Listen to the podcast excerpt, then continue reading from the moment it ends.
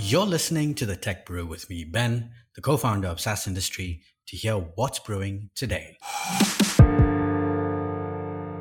The UK Prime Minister Boris Johnson's premiership is on the brink as he is set to face questions from senior lawmakers on 6th July after a slew of ministers quit the parliament questioning his ability to govern.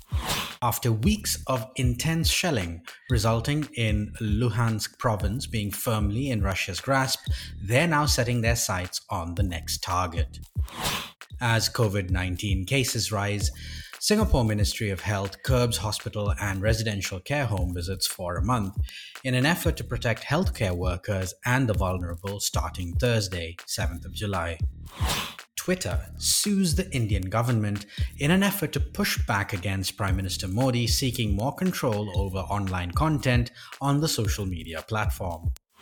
Now, some big news from the tech industry that is Meta, although having decided not to move forward with its crypto payments wallet Novi, will not completely get rid of it but plans to repurpose it. Meanwhile, Google is doing a little postponing of its own with Kakao Talk updates on its Play Store, possibly because the messaging app has refused to remove its own payment links, much to Google's dismay.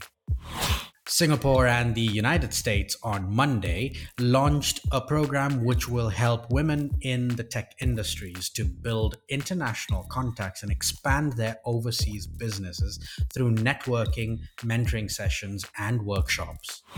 Massachusetts based American Robotics announced its plans to acquire Airobotics as both companies play similar roles within the broader industrial drone space. Now, South Korean AI chip developer Rebellions has raised a 22.8 million extension into its Series A funding from strategic investors KT, one of the largest telecom companies in South Korea. Well, that's a wrap from us here at the studio. Wishing you a wonderful day. Catch you tomorrow, same time, same place.